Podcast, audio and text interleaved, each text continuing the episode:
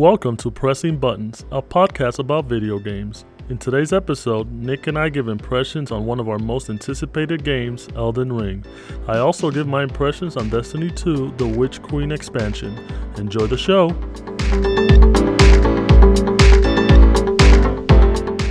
Hello, and welcome to Pressing Buttons. I'm Hugo. I'm Nick. And thanks for joining us. We're glad to have you here. It's been a crazy good week in video games. We've definitely enjoyed ourselves. It's been a while since we've had such a good string of video games come out in the same week or in the same two week span period. Tell me, Nick, how do you feel?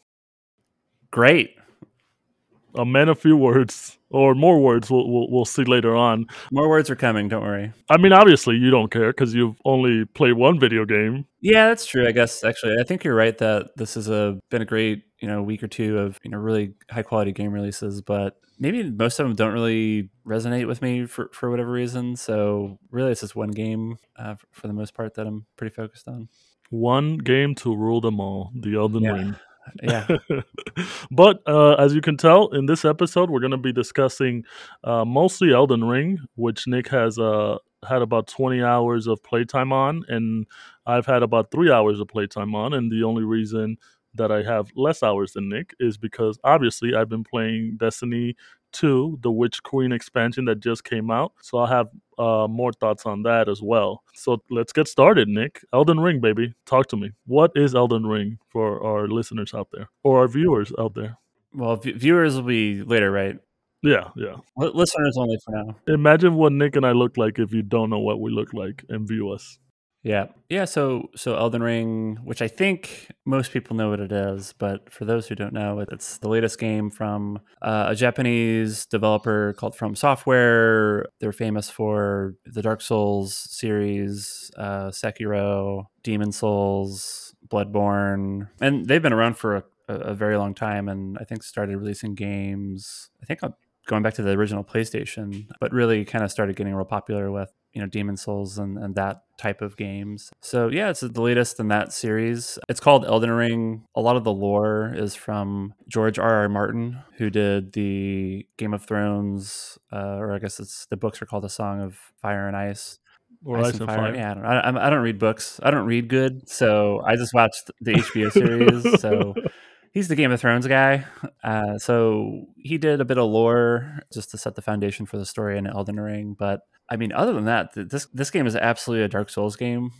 If it was called Dark Souls 4, no one would question that at all. Um, I think people would just see it as a, a, natural evolution of the Dark Souls formula with maybe a, a slightly different flavor of, of lore, but it's still kind of, you know, this dark fantasy setting. So that's kind of my take on it. So, coming from such a storied developer that they've had their hands on these type of games for a while, they're the originator of this Souls genre, as you would say.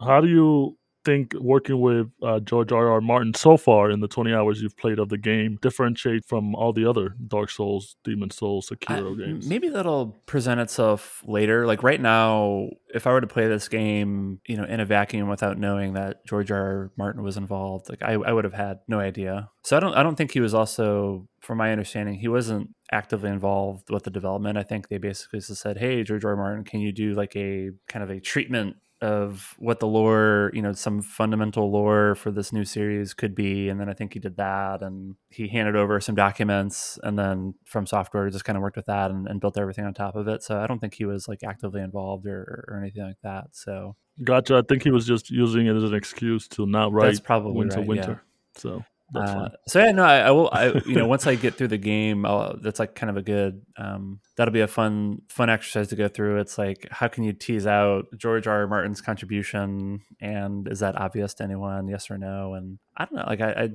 if if From Software just said this is our new story and we did everything internally, like I, that, like that totally could have happened. Uh, so yeah, I guess we'll just need to wait and see. I think it is important, you know, to mention that they that they did work with George R. R. Martin to to develop some of the lore. But honestly, like the game itself, you don't really need to attach that. And if you didn't attach it uh, and you just said it's a From Software game, it'd be fine with that. Just because this has been the formula for, for From Software for a while, which is just weird, spooky creatures that have like eight limbs or or spiders or poisonous towns and stuff like that. Now it's just in a more expansive world, uh, looking like Breath of the Wild, but just harder, um, which we're both happy about. I mean, at the end of the day, it's still a Souls game, which is one of the things that I've been uh, reading online. How a lot of people are saying it is more accessible, and from what they're saying, it's more accessible for the more common people that don't play these hard games. But at the same time, it's still a Souls game. So even though it is more accessible than any other Souls game before it, or Sekiro or Bloodborne, it's still a tough game. So it's been getting great reviews but don't let that yeah i th- i saw that as well and i even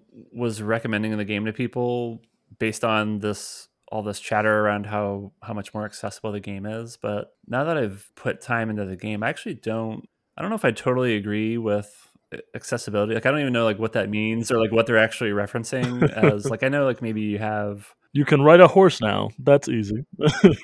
Yeah you can ride a horse like maybe maybe you can like escape things a little easier and maybe you have like more like health or ability to re- uh, regenerate your health but like other than that like it's a dark souls yeah. game so it's it's um, so I think that would be kind of uh, one of my takeaways. Where if you have never played a Dark Souls game or any of these, you know, Soulsborne from software games, you still need to go into this thinking that you might not end up liking the game. like, like, like uh, they haven't solved making this a mass market game for everyone. Like I don't I don't think this is necessarily like a mass market game for everyone to pick up and play and have a, you know, easy fun going time. Like I think it's still like a very specific intentional experience uh, that you need to like kind of put put in a certain amount of effort to figure out how to play it and then once it clicks though like it's it's, it's the most satisfying the thing in the world ga- like gaming of all time yeah it's like so good but like i think a lot of people so I guess that's what I'm trying to say. Like they haven't, I don't think they've solved it to where the game automatically clicks with everyone like immediately. Like you still need to kind of go into it and and put in that that effort.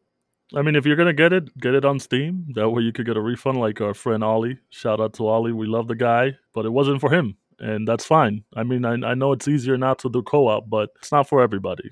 Yeah, so I guess I know just to put it in simpler terms, if you've already played a Dark Souls type game and you didn't like it, you will continue not liking Elden Ring. If you've never played a Dark Souls type game, I would recommend giving Elden Ring a shot, but maybe doing like a little bit of homework on like tutorials and beginners guides and those types of things. Or starting out with like a different game very similar like Nioh. Nioh's very similar to dark souls but i think it's a much easier path because once you get to a certain level in Nioh you do become more powerful and you feel it. Whereas dark souls you do get more powerful but one little minion could fuck your whole run up so.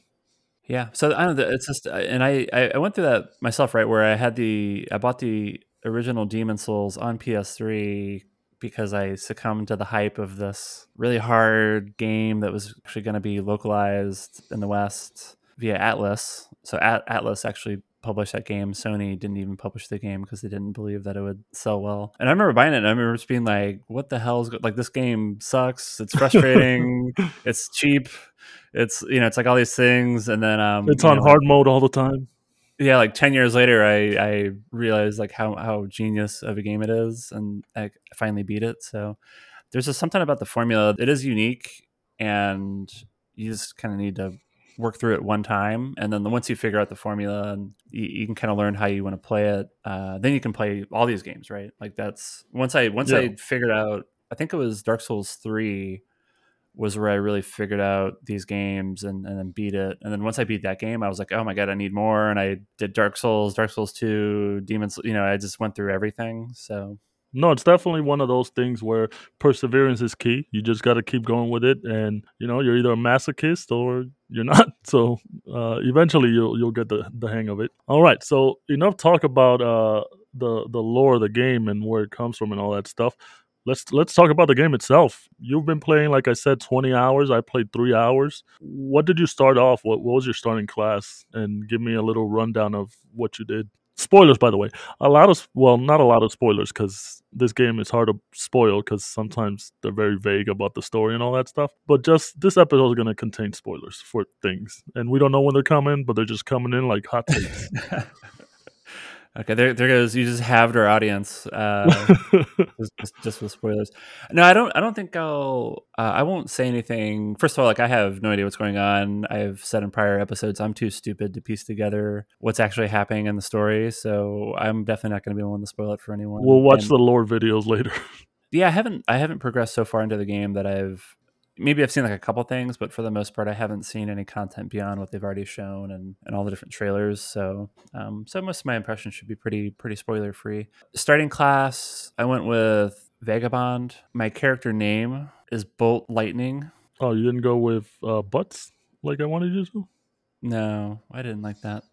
uh, Bolt Lightning has a lot of history where I saw Pacific Rim, the movie, in theaters I then became obsessed with the whole like kaiju, big robot fighting monsters genre. And I remember going to a bar after that movie and just drinking lots and lots of bourbon and then getting into a conversation around hypothetical like, what if we were Jaeger pilots? What would your name be? What would our Jaeger pilot name be? And the names in Pacific Rim are like so ridiculous. So the, the one I came up with was Bolt Lightning which is a character name I try to use in, in most games, assuming that the character limitations allow me to do that, where Lost Ark would not allow me to do that. So I was very annoyed. But so yeah, Bolt Lightning, Vagabond, my character is completely purple. Uh, I like how wild and crazy you can go with generally like the Dark Souls character creator. You can do some pretty wild stuff in there. So I'm just a purple dude running around, mainly using a halberd, uh, which is a which is a spear. So it's a spear and shield. Nice. Pumping most of my level up points into strength. So it's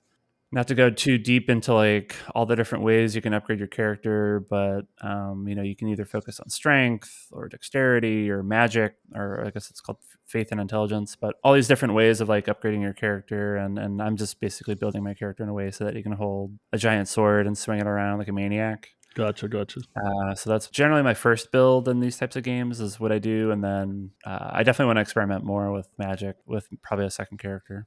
Well, I myself, I started off with a samurai, like I said I would, just because it looked cool. The samurai starts with Uchigatana, which is a, Uchigatana. Yeah, Uchigatana, which is, uh, of course, a samurai sword that applies bleed. Um, and then also he has uh, he has a small shield, but the shield does nothing. Which you know, in these games, there, there are shields that help you out. This one is shit, like it barely blocks anything, so I barely use it. I'm always in two-handed mode. I do also get uh, bow and arrow, um, so that's pretty good for for range attacks, which I encountered a little bit where I needed to use it in the beginning. It's definitely harder, especially after not playing a Souls like game in a while to get back into the combat. In the beginning I I always try blocking, but like we both know in these type of games, it's always better to dodge and reposition yourself and then attack. So in the beginning I was well basically I was just two-handing everything and then in some instances I would start off the fights by using my bow to put a couple arrows on people and start it off that way. I'll, I'll just say I got to the first area, I guess, where you pass through these gates, and in typical Dark Souls fashion, there was these dudes shooting arrows at me, and I'm like, look at these bastards shooting arrows at me. I'm gonna go and just fuck them up with my Uchigatana right up close.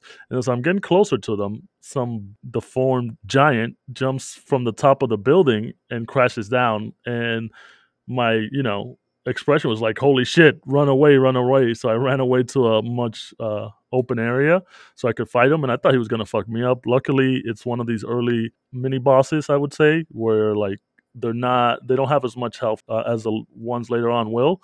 So I was able to fuck him up, but like my expression as soon as he jumped down was like, "Fuck you, Elden Ring! You always do this to me." I don't I don't think I've ever thrown a controller or smashed my controller, but these games do get me to that like breaking point of like almost nearly like they get me close to being like ah like just but I never actually do it, but it, it's it gets me close. And then yeah, you're you're talking about ranged I guess you start with a ranged option with the samurai build. And I think with these types of games, I usually don't do too much ranged stuff. But because this is way more of like an open world I think because it's like an open world setting and because there's a jump mechanic, which is new for the Dark Souls games where you can never you can never jump in those games and now you can jump and So now there's more like I think flying enemies and aerial combat options and, and things like that. And so I think even though I'm predominantly like a guy who swings giant sword type character, like I I've found that I've needed to use more ranged options than I've had in other in other Dark Souls games. So that would definitely um would definitely recommend having a ranged option handy, even if that's not like your primary build. Well, also like from from what I gathered, you also have the is it Ashes of War, which are Yeah. some spells. I got my first one, which is like a ground stomp, which isn't necessarily magic, I would say, fully from what I've seen. I mean, I don't know, I haven't played that much of the game, but um, it helped me out because the first area had guys with shields. So as soon as I picked that up, there was one guy that just had a massive shield and a spear, and he was fucking me up. I think I died like six times to him. But once I was able to pick that skill up, I was able to stomp the ground, knock him back a little bit, and do some damage. So I like that. Even if you're not like a full magic user, it does have abilities. I would say they use your uh, your magic points, of course, but they're not. It's not full magic, so I, I like that part of it. Where if you even if you don't want to go full magic build, you can still use some abilities for the long range stuff. I'm guessing. Yeah, there's a lot of a lot of abilities. Um, I've gathered a ton so far, but I haven't really. I need to. I think that's probably either later today or sometime during the week. I, I need to do some experimentation with those things. But the one I've been using, uh, I think it came with my weapon, uh, where it just allows me to like sprint forward and charge through people with my with my spear. Like I, I've been Nice. using that a lot. Um, it's been basically it's basically like the only thing that's helped me beat you know bosses. So uh, I think that's going to be pretty important to this game is you know finding a you know one of those weapon skills that works well for you. Gotcha. Totally agree with that. So, in in the little time I've spent with the world, I have noticed there is a crafting system. Even though I don't even know what it is, I'm over here picking flowers, uh, picking bones and stuff. You got any info on that crafting system? Now that so that's a new addition. You didn't do too much of that. Um, I don't think you did any of that in prior Dark Souls games, right? You're always like picking up stuff, but you're you're never Yeah, but it's never to craft never, like, anything crafting like Unless I mean you're picking up rocks and stuff and you're upgrading your your armor and your weapons, but never like making health or something like that or or magic potions. Yeah, so this is you're you're gathering materials you can craft, you know, in the field, so to speak. So yeah, I've been I've just been picking up tons of stuff. I have no idea what any of it does. uh, I have I don't think I've crafted anything so far, so I haven't really needed to to craft things yet. But uh, I think it'll probably become more important as as you progress through the game. So I just haven't ran into a situation where I've looked through my crafting list and needed any of those things to work through a particular situation. So but at the same time i'm just like gathering things like crazy anytime there's a shiny new object somewhere i'm, you know, I'm picking it up with the idea that it'll there'll be a big payoff later but You're like a crow. I do the same thing. Like just collect. Uh, it'll be useful down the road, or it won't. But at least I collected it. yeah it's it's very similar to the to the breath of the wild kind of gathering and and crafting systems uh, i think they more or less did a carbon carbon copy of that of that system All right. Um, and how are you liking the difference uh, in style of the world? Whereas with other Dark Souls and Bloodborne and Sekiro, you had it, it wasn't as open world as as this one is. Well, they were an open world, even though the the levels themselves were huge. This is the most open world game they've ever done. How are you liking that aspect of it? Yeah, I, I love it. I mean, I think that's basically the pitch of this game is it's Dark Souls meets open world, particularly, you know, inspired by Breath of the Wild. So so I think kind of what we were saying before, there's this, you know, are you gonna like this game? And you can look to whether you've liked Dark Souls games as like an indicator of that. I think coupled with that is also Breath of the Wild and did you like Breath of the Wild? And if so, then there's a high chance that you'll like this game. If you didn't like Breath of the Wild, then you're probably definitely not gonna like this mm-hmm. game. So so I loved Breath of the Wild. It's you know one of my favorite games. So to me, this is like a very uh, I, I like this. It's a mashup of the your two favorite things. Dark yeah, I like this recipe. Zelda.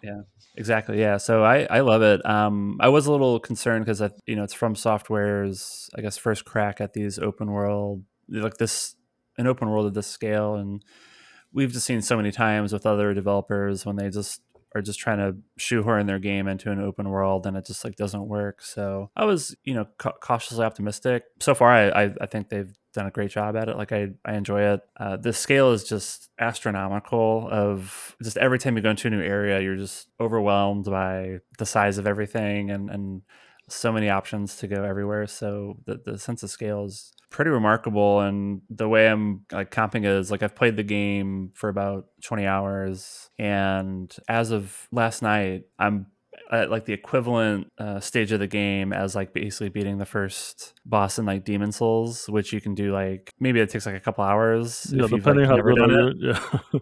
it takes me like 30 minutes now, but like so like just to give you a sense of like the difference of the size of the game. So there's still pl- plenty to do. And then on, on top of that, like it just looks it's just beautiful. Like the the the design and just the artwork and, and everything. Like it's just a stunning looking game. And I was, uh, you know, not necessarily worried, but after playing the Demon Souls remake on PS5, and then Bluepoint just did such a great job with making that game just be like a technical showpiece, and it just looks looks unbelievable and very smooth. So I think going from that to this, I was like, oh, is this game going to look dated and you know maybe not look so great? But I think I think it's you know it's not at the same level as Demon Souls remake, but I don't think you could reasonably expect it to, just given the size of the game. So, um, so I'm pretty happy with you know just the aesthetics of it and how it, how it runs. Um, there are some PC performance you know pain points that most of these games have when they launch. So there's like a bit of stuttering and frame drops, but not so much that it like doesn't make me want to play the game. So it's more just kind of minor annoyances, but I think it's fine. Yeah, I feel you. I had some issues as well in the beginning with the stuttering. Uh, like you said, it it's not enough where it affects my judgment of the game, where it makes me want to not play it. I do want to see how it is once I encounter maybe larger uh, mobs or bosses themselves, because I know you know not not knowing a lot of information for this game. I, I know From Software is is known for making huge bosses, so that take up the whole screen. So I want to see how that goes down the road. But I think that it, it won't uh, affect me in terms of wanting to play the game and I also know that they acknowledged these issues, and it just came out three days ago. So they're definitely working on it. They're not gonna uh, just let it ride like this. So I'm hopeful, and so far I'm enjoying my experience with it. And then going back to what you were saying uh, with the world, how open world it is, and and there's really no direction you would say uh, of where to go, and they don't give you any guide points or anything like that we all know the trick to these games is just kind of like going area to area and then if you're killing people at a normal pace then you're good but if you're getting fucked up getting one shot then you know you're in the wrong way so go somewhere else. I like that whole aspect of it of mystery where like am i in the right place? Am i supposed to be here? And even if you aren't supposed to be there if you get through it then kudos to you. I mean you fucking beat an area you weren't supposed to be in at such a low level so that's always enjoyable yeah, totally. The way I've been approaching it is the game does give you subtle cues as to generally which direction you should go to, I guess, advance the story. But I think the way that they've designed it is if you go, if you just immediately go down that path, you're going to hit a brick wall with, you know, either like an area or a boss that's just way more powerful than you. So I think that's the game basically telling you to go elsewhere and, and, you know, explore and, and level up and we'll see how how how much longer this this will last. But I'm I'm just kind of going in like map completion mode, where going back to Breath of the Wild, uh, if you recall, I think I, I, don't remember exactly what they're called, but it's basically the towers where you're just kind of running around. You'll see a tower. You know that if you go up the tower, you can fill out your map and, and get yeah. a sense of what's going on. So I'm just kind of in that mode of I'm just exploring, filling out the map. If I see something cool, I'll, I'll check it out. And then as I go through that, I'll I level up, and then I can go back to that former brick wall and beat it. Yeah. So it's it's it's a good it's a fun uh, gameplay loop. I mean, I'm I'm ready to go back. Uh, there was this asshole on a horse with a freaking axe that kicked. Oh yeah, ass. I know exactly what you're talking about. I know. I I I don't remember exactly where he is, but I definitely want to go back to him and I'm pretty sure I could rock his ass now. Yeah, I'm like, uh, I was like, I know, I know this is how this works. I'm not gonna fight you. I did, I fought him like three times and I died, but I was like, I'll come back for you, asshole. I'm gonna kill you, but I'll leave you be for now. Yeah, if you get one shotted, that's generally the the game telling you that you need to go elsewhere. So. Yeah. Also, uh, damn it, I can't believe it took me so long, but I named my character Abraham Lincoln. He looks like Abraham Lincoln, so you know the streak continues. I almost called him Abraham dude bro, but Abraham Lincoln's good. either either option is not as good as Bolt Lightning. Yeah, I think we can both agree on that. Well, you know, to each their own. So Yeah. all right. Well, well, we still we still got to do we still got to do co-op. Yeah. The Dark Souls games have always had some multiplayer functionality. It's always been very odd how it worked and like not super intuitive. So I still I still need to go actually do it, but it seems like it's a little bit more straightforward how to get things going and it's a little bit more flexible. So I'm looking forward to checking out the multiplayer later. Yeah, I mean, uh, they've always had the co-op. It's just kind of weird how how to do it, and you got to put passwords and stuff like that, and you got to get certain items. Which I think I picked them up in this game. It's fingers, so you know we'll use the fingers later. so those are our, our thoughts and impression on Elden Ring. Of course, Nick has more hours than I do, but I'm gonna catch up to him, uh, and then we'll we'll do some co-op. We'll give you more of the world uh, as as we continue playing the game um, we'll give you more information. We'll, we'll let you know how it's going in the next episode. So make sure you keep tuning in to hear more Elden Ring stuff. All right. So now the other uh, game we want to talk about was Destiny 2, The Witch Queen. So as you know, uh, I've been talking about it almost every episode of this podcast since we started. But I'm a big Destiny fan, and the biggest expansion I would say since Beyond Light, which was the last expansion they did a year and a half ago, I would say November 2020, in terms of content, in terms of weapons, in terms of lore, in terms of abilities. This has been the biggest expansion they've had. They introduced a lot of new things. Nick hasn't been playing it because he's still not a Destiny fan as much as I am, but you know we're working on that. Um, so mo- this mostly going to be my end of things, what what I got out of it in the first week that it's been out. But he, he'll he'll ask me any questions about it. But basically, the main thing is Destiny 2: The Witch Queen. It expands upon the story of Savathun, which was uh, a Hive Queen, which is one of their uh, adversaries in the game. With each season, they just go over the bad guys in the Destiny world. But the last couple seasons, we've come to know that there is no clear black and white. There's a gray area. So even though they're technically bad guys, some of them are good and they have families and alien babies. So, you know, can't be bad to everybody. Um, but this just kind of continues the, the story of one of the enemy types, which are the hive, which are like these weird creatures in the in the game, and where they come from. Uh, the new expansion brings in Void 3.0, which is just uh, your class supers. You have Arc, Void, Solar, and the new one was Stasis. But it expands the abilities so you can kind of do more of an uh, MMO feel where you can customize it to your uh, wishes and kind of make different class builds to power through the content and make it easier for you to either kill enemies faster, help your teammates, help yourself, make it not so hard. One thing I liked about this uh, new expansion is the way that they did the campaign, um, where you can run it solo or you can run it with a group of uh, three, including yourself. With this expansion, they made it easier and at the same time harder difficulty. Uh, you are capped at a certain power level, where, for example, if the mission is capped at 1450, it would lower you down to 1435, where you can still do the content, it's still manageable, but you're not suffering as much. And that just gives it a little bit more of, of a difficulty spike, but it's a fun difficulty spike where you're not powering through and killing everything. And then the next thing I, I, I like is the new, uh, the Lucent Brood, which is basically the hive uh, enemies with your own powers. So how you have your supers, they can do their supers. It gives the game a bit of a, a better feel to it in terms of different enemy types and what they can do, where you can have your own powers thrown at you. Pretty crazy stuff. We also have the new weapons crafting system, which I like, um, that you can customize the weapons and you can pick the, the perks that you want installed. One thing which uh, I don't like a lot about it right for right now uh, even though it's the first weekend, I'm pretty sure they'll fix it. Is that there's not a lot of materials coming out of the that you need to craft the new weapons with the perks, and a lot of the guns aren't dropping how they're supposed to. But I think it's just some technical difficulties which they'll be working on.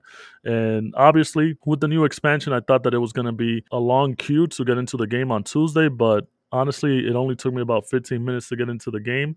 Uh, I think it's the smoothest launch they've ever had. And then the last thing is, I think it's the best expansion since the Taken King. The Taken King being uh, a big expansion that came in Destiny 1, which kind of focused on the same uh, group of enemies, the Hive and Oryx and all that stuff. I'll link a video in our show notes if you want a breakdown of the Destiny lore. Uh, other people do it better than I do because you know I I suck with names and stuff like that. So I'll link that in the video. But basically, the Taken King was a great expansion. It had a lot of secrets.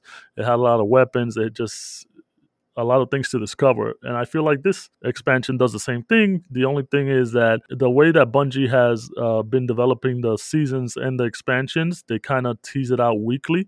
So you don't consume everything at the same time, which is kind of good and kind of bad, where it gives everybody enough time to catch up and everybody can kind of be on the same page if they do it weekly. Whereas for me, I would rather just kind of do everything and get it out of the way. But it is a great expansion. If you play Destiny, if you love first person shooters, if you love sci-fi if you love powers and stuff like that uh, i would definitely recommend it i would definitely recommend this expansion i'm trying to get nick to play this damn thing but yeah, I guess you know for for new players or for people like me who have tried playing the game and, and just couldn't get into it. Like, does the expansion you know do any, do anything to draw people back in, or is it really just kind of going in deeper with with their you know core fan base? So I think uh, it does a little bit of both. It does go in deeper with their with their established fan base in terms of like more of what you want and more of what you love. We have it, but I think it this one does a better job than any of the last expansions and seasons ever did in terms of getting new people in, new lights, as they call them. And the reason for that being is one, they put everybody at 1350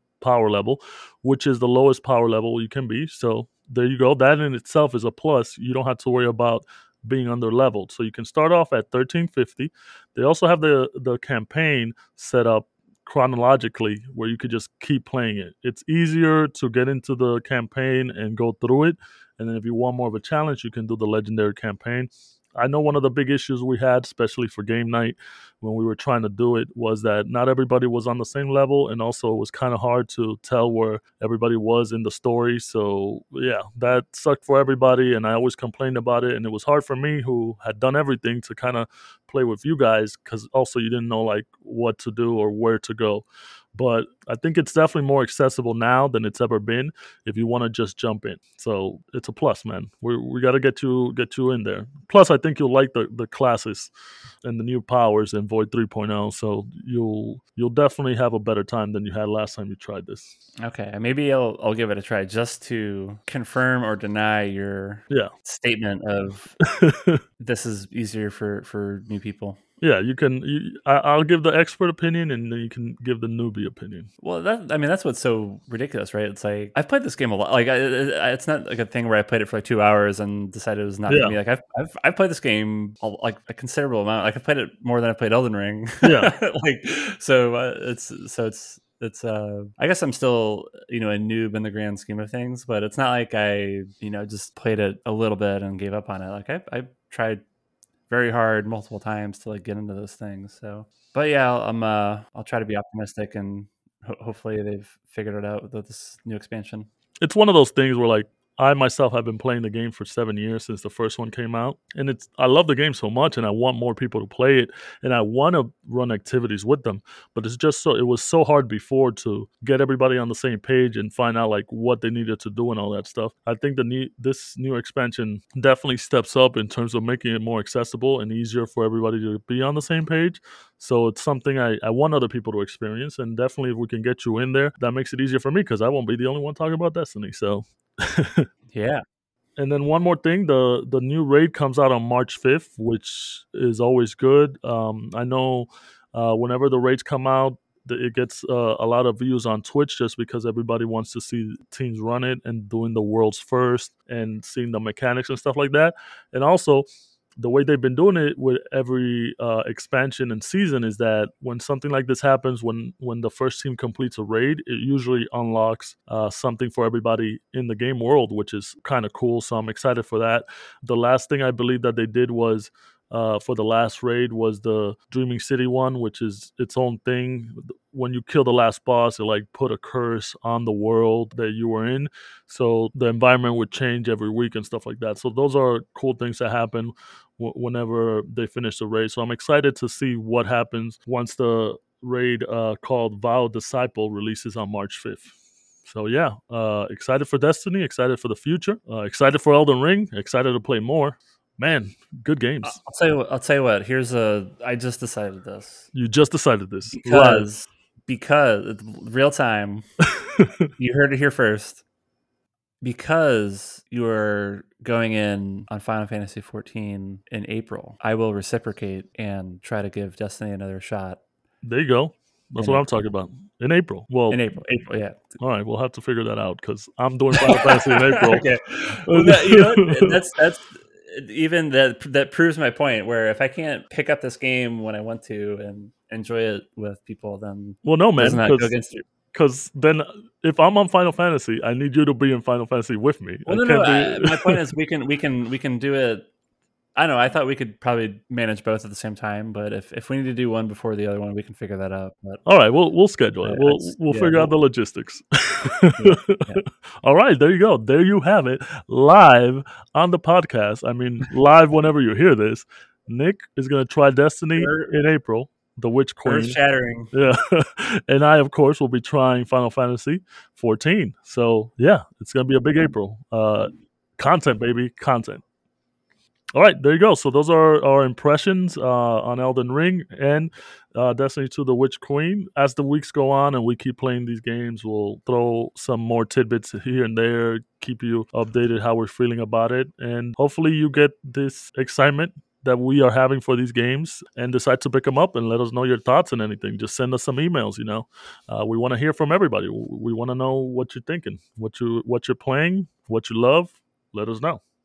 All right. So moving on, closing thoughts. Um, real quick, still playing Lost Ark. Uh, this is such a good game to kind of just have in the background and play. Uh, you don't have to have too much focus on it, so it's pretty good. That's why I'm still playing it. I'm gear level a thousand. I'm in. I think towards the end game, I have five arcs, baby. Count them: one, two, three, four, five. Five arcs. So I'm only missing two more. uh, so good, good on. More like more like found arcs. All right, that was whack. Man. that was the point.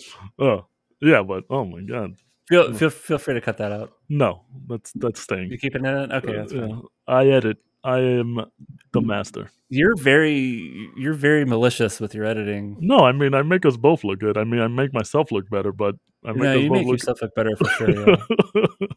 I I know for a fact that you cut out your awful joke from last last week. So no, th- that was a, a a bad joke that you. It, it didn't fit. It didn't fit. I cut it out because it didn't fit. sure, okay, okay.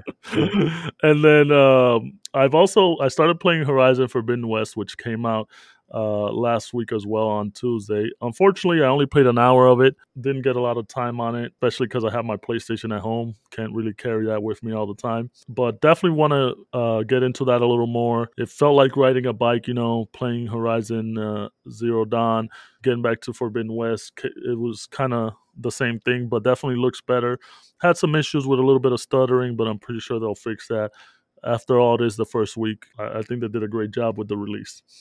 And then uh, I started a show a couple weeks back and just finished watching it with my girlfriend. It's called Archive 81. I would recommend it. It's on Netflix. It's a horror, mystery, sci fi, supernatural show. It's about this guy named Dan uh, and a grad student named Melody. Dan is basically this guy that is hired to restore video footage of Melody's documentary. It's set in two different times. Melody's in the ni- 1990s, Dan is in, in current times. And it kind of, you know, I don't want to spoil it too much, so I won't, but it's a great show. It's got a great mystery. It hooks you in from the first episode. If you're looking for something to watch, Archive 81 on Netflix. And then uh, one last tidbit watch Spider Man No Way Home. I know it came out in December. Did it come out in December? Christmas or some shit like that. Yeah, it was a holiday holiday release. Um, yeah, I think we're probably the last two people on planet Earth who haven't watched it yet, and Yeah. you just and I still haven't watched it, which I'm ashamed to admit. So uh, that's some I, I I gotta get that solved. Like so many people are like just know that I'm a big Marvel yeah. Spider-Man fan, and, and they're like asking me all this like all the like all the time. People are asking me like, oh, like what'd you think about this? What'd you think about this? And I'm just like, no, I haven't watched it yet, and they like can't believe it. So I need to solve that.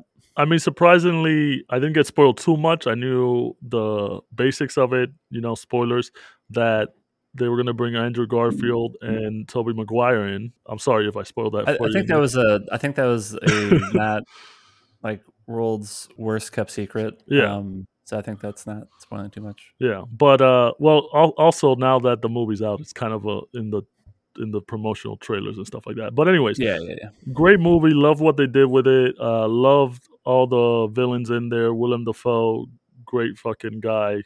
Uh, Willem. I said Willem.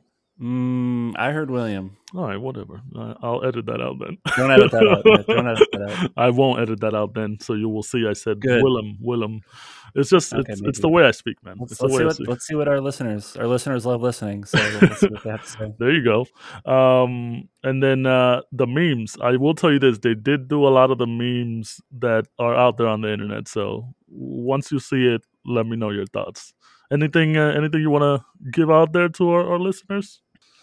I actually have a couple a couple questions on your on your on your list of things there. The Go ahead. so the thing that jumped out is is Lost Ark and just how relentless you are in playing that game. And I wonder like what's your what's your setup and this kind of follows what we were saying in a prior episode where what kind of unlocked playing MMO type games for me was being able to do like like multitasking Yeah. basically where it's like you kind of have this somewhat game like a game that you don't need to like 100% focus on Yeah. And it sounds like you're you're going through a similar kind of experience with Lost Ark, right? Where it's like, hey, like, you're playing the game, maybe you're watching, you know, like Netflix or something at the same time. Like, is that you know, kind of like, yeah, I guess like, what, what's your setup like these days? Well, so my my setup right now is like I'm not watching anything that I'd really have to focus on because then I know I definitely have to leave the game. So obviously having I have dual monitors, so I'll have Twitch on the left monitor and then I'll have the game on the right. So I'm always watching a Twitch streamer. We love esports. Um, we love watching like Evo uh, or anything like that, any competitions or anything like that. So right now you have the the League of Legends. Each region does their thing. So you have the LCK, the LPL, the LEC, the LCS. Those are all the regions. So America, South Korea, uh, South Korea, China, and and all and European, all that stuff. So I'll have that on the side, watching it. You know, I'm always watching it. Maybe I, I could get better by watching the pros, if you know what I'm talking about my my goal is still to get to to rank gold so i have that on the background it's kind of been put in the background from everything that i've been doing so That's like a that's a pressing buttons episode one throwback. I yeah think, yeah of, so uh, going for gold.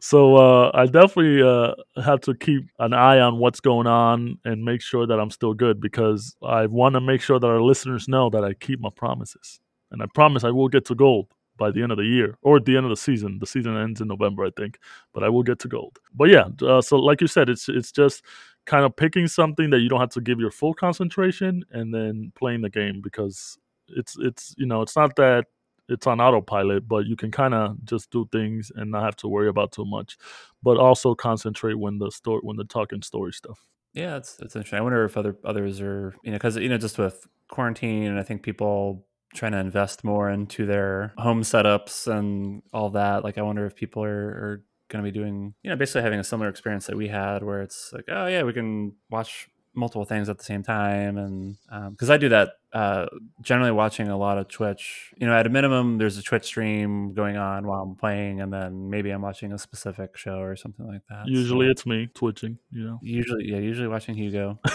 fail, fail, and fail again. yeah but uh, no i just thought that was uh interesting that we had a shared a shared experience of breaking into mmos Yeah, man. because we're able to do other stuff while playing it. yeah, life is just a bunch of shared experiences, and it's good when you do it with friends. So, There you cha-ching. go. Yeah. All right. Cut, cut, cut that out. Cut that out. No, friends forever. Okay, okay. All right. um, if anything else, Nick. Uh, no, I think uh, I think that's it for me. I'm I'm just all in on all in on Elden Ring, so it's gonna be. I, I'll need to figure out other things to talk about over the coming weeks, so that I just don't talk about Elden Ring all the time. But that's basically my singular focus Got to get more for topics. that coming week. I'm I'm half in on Elden Ring, half in on Destiny. Actually, seventy five percent more in on Destiny, twenty five percent on Elden Ring. I But don't, you know, I don't like that. That's that's a that's the wrong allocation. it's gonna fluctuate. Don't worry about it. We'll we'll see as the as the weeks come Wait, what about Lost Ark? I thought I thought Lost Ark gets some. All right, that gets Piece of the pie, too. seventy five percent, uh, 75 percent Destiny, twenty four percent Elden Ring, one percent Lost Ark. We'll see. Wow. All right. Yeah. but there you go. That's it. That's it for the show. Thanks uh, for listening to us. Thanks for listening to our impressions of Elden Ring and Destiny. We hope you join us again next week. I'm Hugo. I'm Nick. And have a good one. Later.